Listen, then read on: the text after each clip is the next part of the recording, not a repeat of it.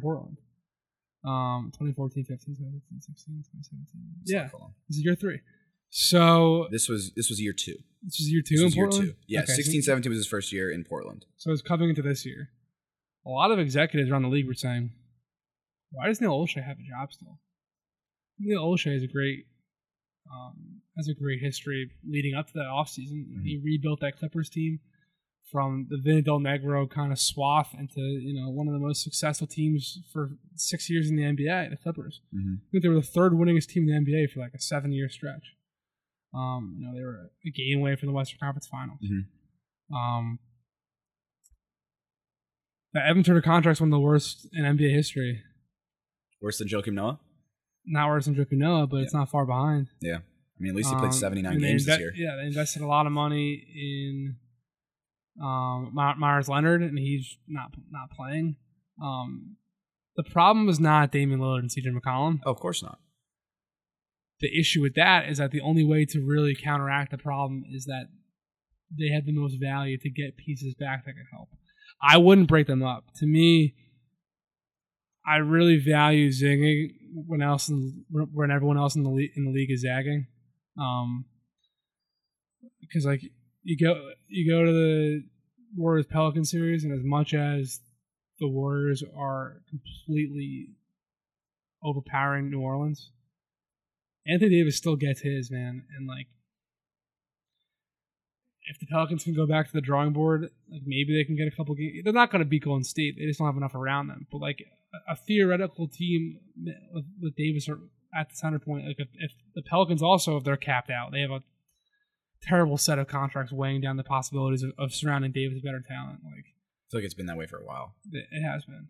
Um, but like An- Anthony Davis, apparently the center was dying. Right, no one can guard him now because everyone was so focused on transitioning to a smaller, you know, scheme. So two guards like that in McCollum and Lillard, like nobody has that type of shot. cre- Like besides, you know, the Warriors and Durant and the Rockets and the Chris Paul.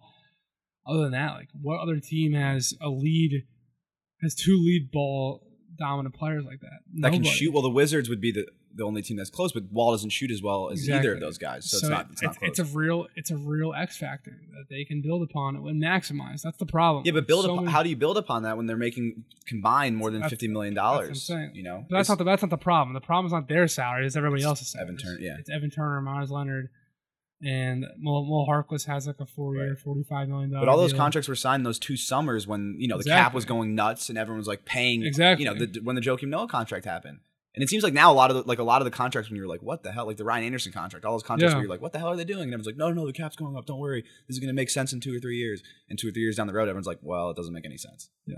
And like that's the situation that you have in Portland right now, right? Yeah, people are protecting the cap to keep rising, and it's kind of crescendoed or uh, plateaued a little bit. Mhm. So, I mean, at that time, everyone thought the ad jersey sales um, were going to in- increase more BPI. There was going to be um, potentially gambling was going to be legalized. Mhm.